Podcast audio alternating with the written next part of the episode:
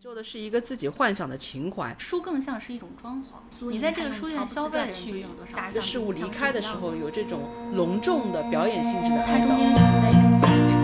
第三期的话，就是应该有一个迟来的自我介绍？因为我们即将迎来登录更好看的播客平台的机会。我们是左小姐跟葛小姐，今天聊书店。啊，我们这期真的是过看，它是一种现象，但是它不是什么焦点。所以说，在这个时候再去谈这个话题，可能我们能够站在更全面的立场去看。我第一次对这个话题有印象，是你当年做的那个实践嘛？嗯，那么左小姐刚刚提到，其实是以前学生时代的时候，对，我们接触过一些书籍类的学生的课题。嗯，当时你会觉得民营书店是一件很浪漫的事情，因为我们读书的地方，它其实有很多的小体量的民营书店。有一些人他们是真正的爱书人，他们可能会撑起一个体量也不大的这样的一个书店。那么有一些呢，他开始初步的去尝试借用一些民间的资本的力量，去做一些主题类的书店。还有一些。在那个年代，他们其实就已经是哎，说的我好像非常老一样。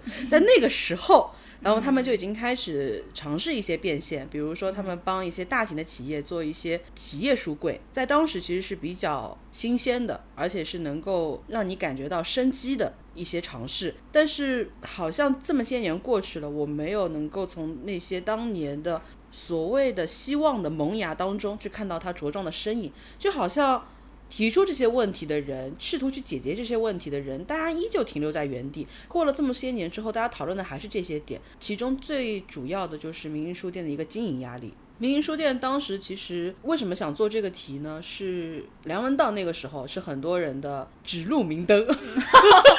就就很多人很依赖他的书单，很依赖他的推荐。当时我记得他有一个故事是广为流传的，就是他在自己的一个书单里面讲述了一个书店的青年老板，他在整理书柜的过程当中，因为那个书柜非常高，他整理的时候书籍不慎掉落，最终人是被不断掉落的书籍活活给压死了。就是一个跟书打了一辈子交道的人，最后以这样的一种仓皇的方式死在了一堆书籍之下。当时你会觉得这个场景又很悲凉又很戏剧性。同样构成这种戏剧性的是另外一个做课题的学姐给我描述的一个场景，就是你在这个书店里面，你会去问他说我们有什么样的方是去支撑我们的收入，他会跟你谈很多的理想，跟你谈很多的困境。你想，你坐拥书城，泡一杯茶。太阳正好，哪怕你在聊一些很直观的经济压力，你都会觉得当下的那一刻的美好冲淡了很多的现实。当这个民营书店的老板兴致非常高昂的去聊到说，我打算怎么样去扩充我的体量，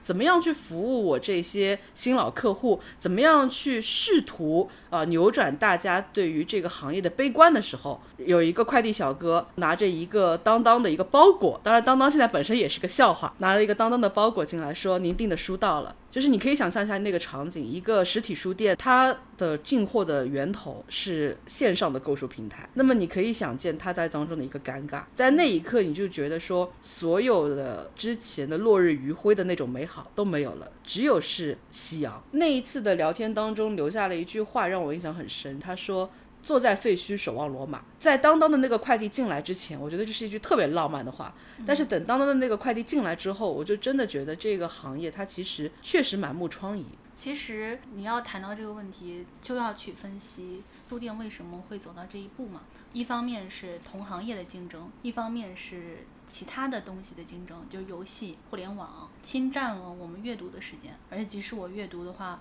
我可以用更快捷的方式，我没有必要走进一家书店，我可能在网上就订了书了，我还更便宜。是，其实很多的民营书店，它已经是这样中间商的一个存在了。它在这样的一个位置当中，他去问出版社进货，出版社会觉得你拿的这个量实在是太小了。你与其到我这边来订，你不如直接到线上的购物平台上去直接买几本，然后你的性价比也更高。你可能唯一迈不过去的是你心里这个。别扭的卡，我作为一个开实体书店的人，但是我却要到一个线上书店去，这个其实就倒推到说，书店到底是不是一个非常必要的一个存在？我们以前一直觉得说，我们必须要去拯救书店，但是我们到底有没有明白，我们想拯救的是一个什么？我们想拯救的是一个自己幻想的情怀，还是说必须存在的生活的必需品？因为我们现在如果看书的话，我们可以获取这个信息的渠道太多了，很多，我们有很多的电子出版物，书作为一个载体，它的必要。性，它肯定是有，但是它是不是在所有的普罗大众的生活当中构成极端的必需品？所以我记得很清楚的是，当年我们在聊这个话题的时候，就有一个观点，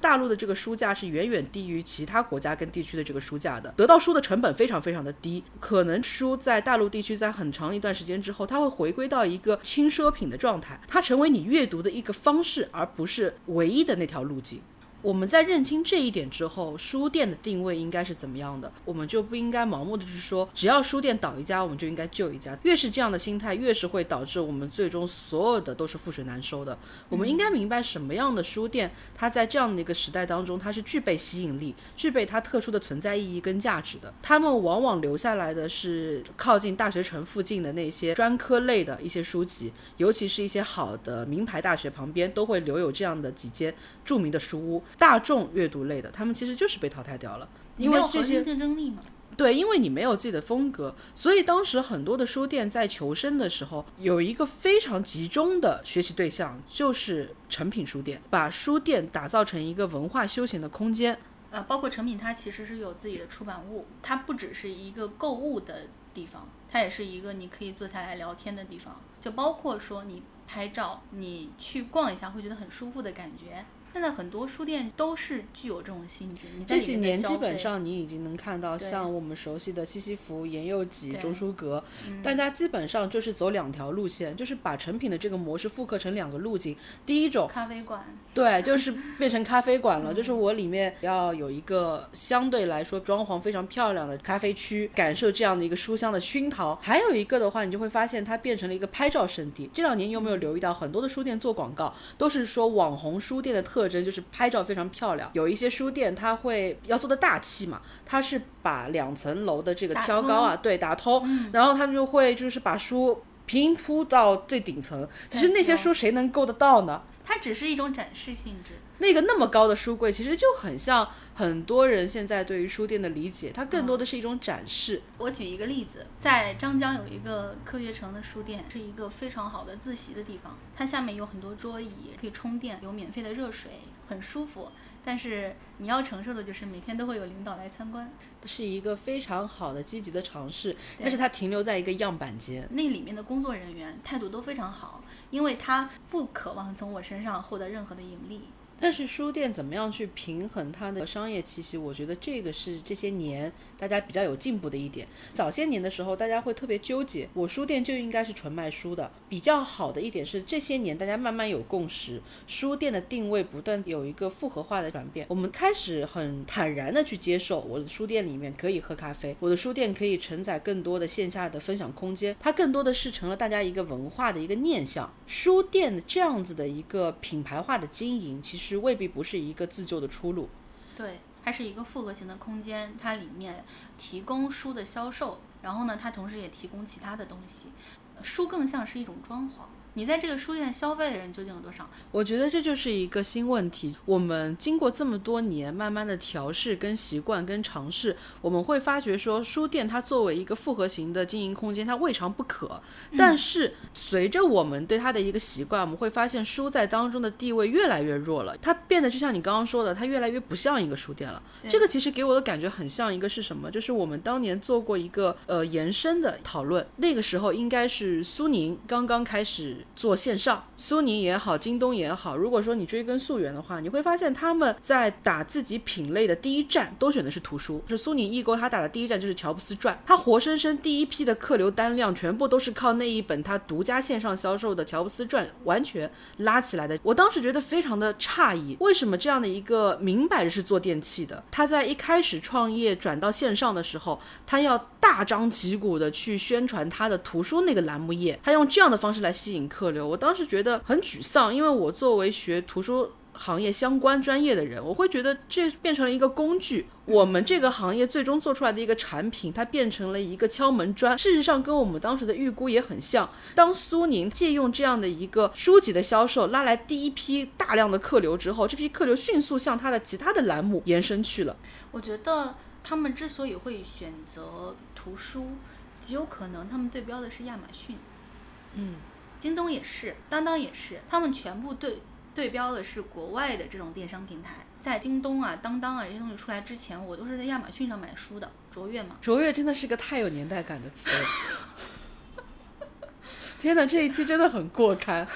一下子把我们两个的年龄暴露无遗。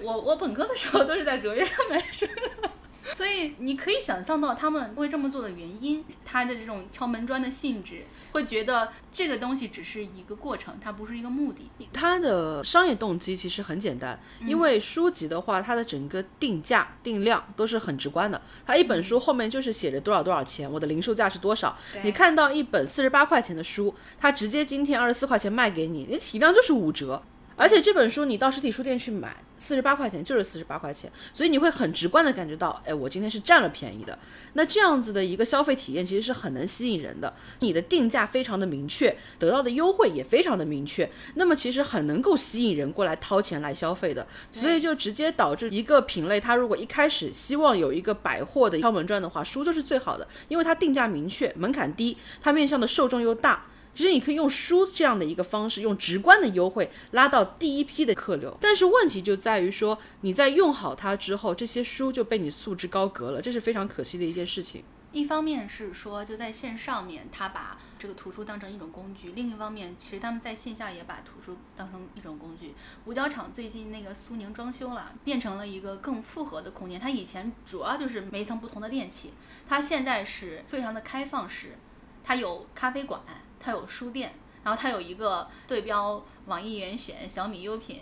的一个苏宁集物，你会发现电器的空间变小了，它更像是一个一站式服务的。它这些年就很打一个概念，就是生活美学，对，一站式生活美学平台。我我现在对于这种所有的一站式生活美学平台充满了，就是美学不可能是一站式的，对，疲倦感。美学是我的专业，美学其实它是感性学嘛。它不是说像你所谓的我用一个极简的设计，它就是一个美学。而且你那种所谓的美学其实是非常单一的嘛。它里面那个书店就跟所有的商场里面的书店一样，你不会在里面消费的。但它是一个引诱顾客留下来的一个空间，因为顾客会在这里驻足，它里面也会有一些文创产品。这样的话，你就可能会在这个商场停留更久，同时你可能会在其他的店面进行消费。很多商场它其实是会给这些书店一些免租金或者说减。免租金的优惠，去吸引这些书店入驻，因为一个漂亮的书店会吸引客流，然后客流又会在它的这个整个商场的其他的店面进行消费，那其实就是盘活了这个商场嘛。嗯，它是一个表演性质的东西，这又跟你刚刚所说的苏宁他用乔布斯传去打响第一枪是一样的性质，它是一个表演性质。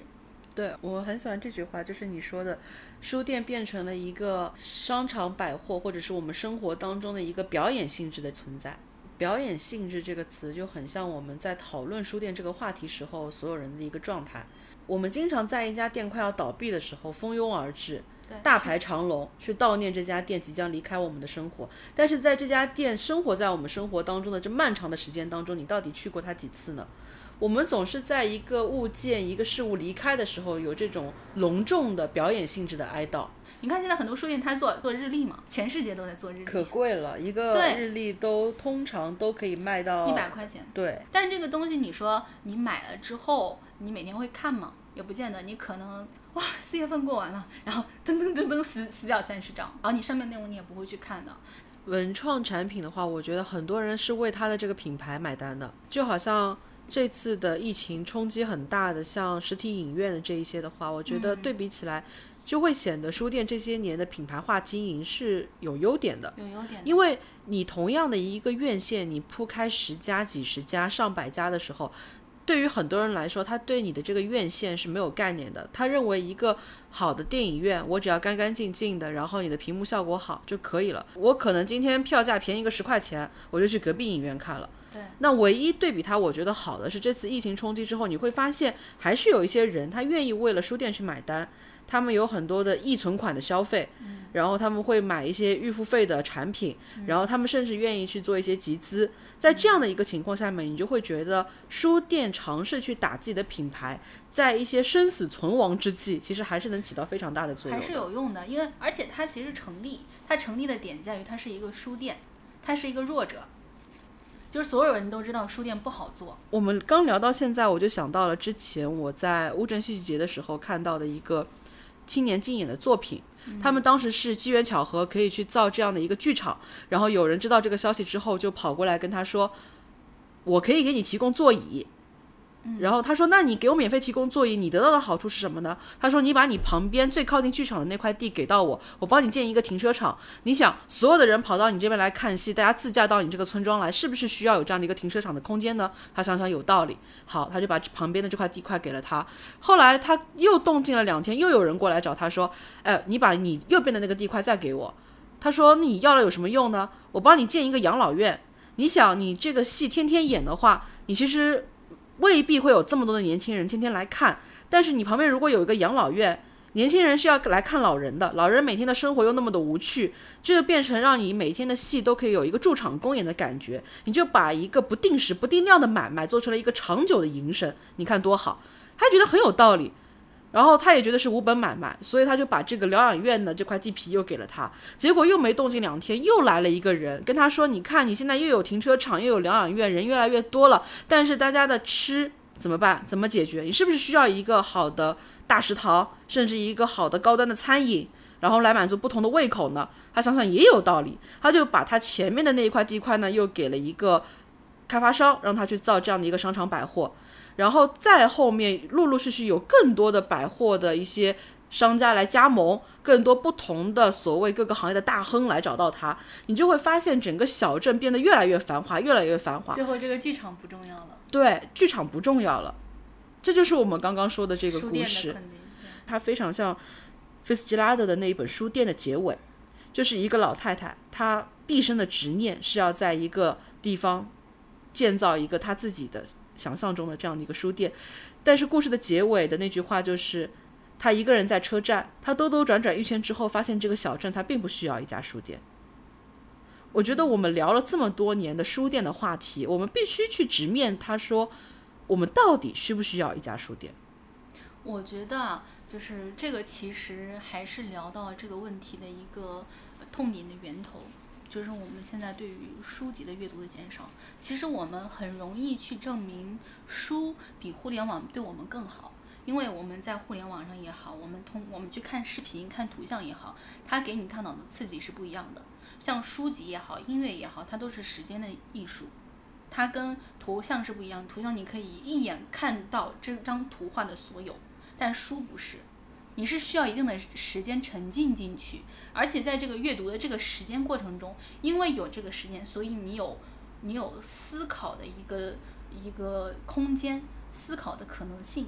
但你看视频就不一样了，它那种直面而来、扑面而来的刺激，让你其实是被动接受，而不是主动思考。所以说，嗯，也有研究去去证明说，就是嗯，看书从小看书的小孩子比。从小看视频的小孩子，他更愿意主动出击，他更愿意主动去思考一些问题，而那个看视频的小孩子，他更喜欢被动接受。然后在那个《娱乐至死》里面，波兹曼也有说过嘛，就说文字它提供的是持续性的思考，然后像图像啊、视频呀什么，就是这种这种就又有新媒体的东西，它提供的是更跳跃性的东西。嗯，我们我们现在上网也是，我们我们上网是很跳跃的。你看一个东西，你看一会儿，你可能又去看其他的了。你看一会儿，就可能去看其他了。这个造成的是我们注意力的极端不集中。在一三年的时候，有一个研究，就是说，就是人的这个呃集中注意力的时间啊，就是呃相比于之前我们的一次调研，就发现就是从十几秒变到了十秒以下，八秒好像是。也就是说，我们其实集中注意的时间越来越短了。这个是可能互联网带给我们的东西。就是你你我们现在更喜欢碎片化的阅读，我们更喜欢用更简简短的呃篇幅就能看懂的东西。但是你要你要去看一本书的时候，你可能看两页你就开始拿起手机看看，你要去看看别的，你你沉不下那个心来。你看书现在特别容易陷入到一个，你会要先泡一杯茶，你需要一个仪式感，让自己进入那个状态。对我也是，音乐要调好，沐浴粉恨不得沐浴焚香。就是，而且有时候你像像港姐仪式感这么强的人，他可能要等到某一个时间点再开始。我会要有一个整点，要有有一个整点开始。那这样就是，就比如说你你你十点一分的时候就，哎呀怎么办呢？最近的整点都是十点半了，然后我再去看一部电视剧，哇，十点三十五，怎么办呢？最近一个整点就是十一点了啊，十一点零五。我可以开始做饭了。就但你就没有办法去看书了。我现在也是，我就是我我要去看书的话，我也需要一个就是很长的一个准备时间。首先我要把我电脑关掉，然后我我移步到距离电脑比较远的一个地方，然后把桌子上擦干净，把我老公放在桌子上的杂物移走。这时候我看到地上有根头发，然后我拿起了吸尘器，把整个家的地吸了一遍。然后我去放置吸尘器的时候，发现我厨房有一个碗还没有洗。然后在做完所有的事情，终于回到书桌前准备看书的时候，我累了。这时候想，哎呀，要是打开我的动森玩一玩有多好呢？到最后你会发现，你给他的时间就是越来越少，越来越少。但是我们当中说到的有一点，我觉得应该是可以让所有在做书这个行业当中还在坚持的人很欣喜的，就是我们从最初去聊这个问题到现在过去这么多年，我们会发现。纸本阅读被电子阅读替代的速度是远远慢于我们之前的预计的。嗯，我们很多时候会觉得说，我们现在我们当下所处的这个时刻，应该就应该是全电子化的阅读了。但事实上不是，我们会发现纸本阅读跟电子阅读在我们的日常生活当中依旧是一半一半的，它可以起到一个势均力敌的对抗作用。这个其实应该是让我们很欣喜的一件事情。我们一直在讨论他会怎么死，但是也许我们会发现说他不用死，对，我们会找到一个彼此相容相处的一个办法。读纸本书未必是他唯一的路径，读电子化阅读也未必是他唯一的路径。一个书店卖书，也许是他生存的方式的一种，但是一个书店它同时卖书卖咖啡，他如果尊重书店的这个载体，也未必不是他一种经营生活的方式。对，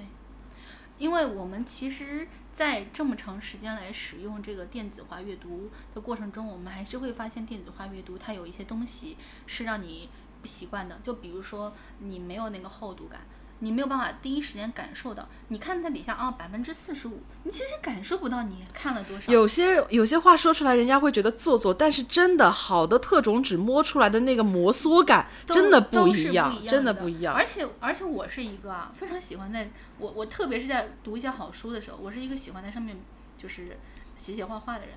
我我如果说要收藏一本书，我会再买一本。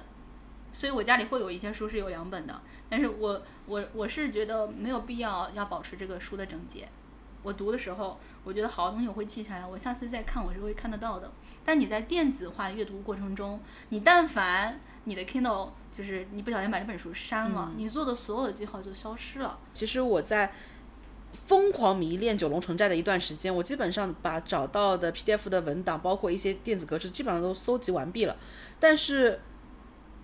我依旧是在日本的一个很偏门的古着书店里面，我找到那个大开本的《九龙城寨历史图鉴》的时候，我打开了，因为它当中是有一个三跨页，然后打开了像卷轴一样，那一瞬间，因为它是一个横切面，把整个九龙城寨的切面完全的画在你面前，那一刻，我拉开卷轴那一瞬间，就好像我认识很多年的那一张照片，我找到它的那种感觉，真的很开心。所以就是以前自己书多的时候，特别造作的给自己设计藏书票。我也有，然后就有一段时间疯狂迷恋藏书票。我有，就是这种你把就是你的书买到了一定量之后，然后你给自己设置一个小的这样的一个贴纸，然后给每一个书做上自己的一个记号的那一刻，就还是会有一种很开心的一个感觉。是零九年一零年。零八到一零年这个阶段是像杂志，然后纸质书还是属于一个呃经营状态良好上升期。我现在已经不订阅杂志了，我不知道就是现在还有多少人在订阅杂志。现在通常都是为了自家冲销量了。嗯，就杂志现在都是靠封面在卖，时尚杂志。对，但是它就是就是这样的，就是呃很多人嗯，而且还有一种叫不运回的这个概念，就是因为你东西寄给我，首先我需要一个仓储的空间，其次我还需要一些运费，就是其实是更不划算的。那么我不运回，但这个行为其实我觉得，嗯，杂志固然它是可以用这种方式去获得更多的利润。但是它对于它的主业本身是一个极大的讽刺，就等于说你你当你使用这种方式为自己获得利润的话，你其实已经放弃了你的东西的价值。以前我们看杂志的时候，为什么会喜欢看？因为它杂志相对是一个轻量化的阅读，你读起来不会像看书。像我们所说的有一定的负担感，你就是直接翻开来，然后你会感觉花花世界就在你面前，而且一定是有一些你感兴趣的，有一些你不感兴趣的，但是你的视野它是一个泛视野。但是我们现在的话，我们是不断在聚焦，不断在收窄的。其实长此以往，对于一个人的视野跟判断都会造成一定的局限。这就是那个呃，尼古拉斯卡尔他有说的事情，就是他以谷歌为例的，他呃讲的就是说互联网使人更闭塞嘛。它会造成一种极化效应，你会渐渐的只看到你喜欢的东西。像杂志，我们看到的就是也是我们可能是因为它封面上的一个人买了这本杂志，但是我们拿回家去看的时候，我们可能会就是，呃，就前面的、后面的大概整本书都翻过来，我们会接收一些可能对于我们来说我们不需要接收或者不想要接收的东西。就是这样的话，会使你的呃整个的阅读面儿，整个就是接收的面儿会更广。你会知道一些，就是可能会存在一些跟你的观点不一样的人，然后会存在一些你甚至不知道他们存在于这个世界上，但是他们就是存在的一个团体。然后这样的话，你你由于是通过正面的东西接触这个，所以会你天然的会对它带有一定的善意。它是一个你的知识面儿。所以我有一个列表，关注列表就是。专门关注那些跟葛小姐三观不合的人，以此来就是因为你的对你，因为你打开来之后，就是你打开那个列表，其实你会有一定的生理厌恶的，嗯，就是你其实会有非常强烈的拉黑取关的冲动。但是为什么要留有这样一个列表？其实是他用一种很直观的方式去告诉你，我们有那么多不同的观点，有不同的存在的方式，对一件事情不同的解读面，他们。不一定说的是有道理的，他们甚至就是可能是完全错误的，但是你不需要去批驳他们，你只需要提醒自己有这样的一种声音存在就可以了。说回到书店，我就是觉得书店这么些年来，为什么这个话题其实我本人会越来越少愿意去谈论它，是因为我觉得我们每一次不拿出一个解决方案，而一而再再而三的去讨论书店到底有多重要，书店到底有多好，其实我觉得都是在消费它。嗯，都是以此来为自己标榜一个所谓的文化人、爱书人的这样的一个身份。真正让我觉得敬佩的是那些依旧在这个图书行业在做一些非常高质量的书籍的，在做一些很创意类的书籍，在为这些书籍去想方设法进行一些很现代化的营销方式的那些图书编辑、那些一线编辑，那是我真正佩服的。至于那些曾经短暂进入到这个行业，又很快抽身而出，在占足了这个行业的红利之后，很快把图书又弃之脑后的那些所谓的独立的出版人们，然后所谓的文化人们，我都是持保留态度的，因为我觉得你对一个行业的利用，对这个行业本身造成了损伤，这个损伤也许大于本身时代对它造成的损伤。是。然后我们今天还有一个共识，是我们很乐观的会发现，纸质图书它离开我们的速度远远比我们想象中的要慢很多。这个其实就很像当年出版行业有一句话，那个其实是一句很悲观的话，就是他们会认为出版行业也许就是一个夕阳行业了，所以他们会说天总是会黑的。那么为什么我们不在天黑之前点一盏灯，让天稍微再亮堂一些，让光明留的再更久一些呢？所以我觉得不用讨论太多固执的，我们要去保留多少家书店。我们其实只要生活当中有书，我们可以接纳它以各种各样的方式存在在我们的生活当中。我们不要把对书的执念固化为我们对书店的执念。我们应该留下的是我们喜欢阅读、喜欢去拓宽自己的知识面、喜欢去接触更广泛世界的这样的一种渴望，而不只是单单纯纯的对于一家书店的渴望。是。因为书店它本身就是一个载体，归根结底它也是一个商家。我们付出的那一些感情，最后投射为金钱，我觉得它中间存在一种变质，我们可以这样关系。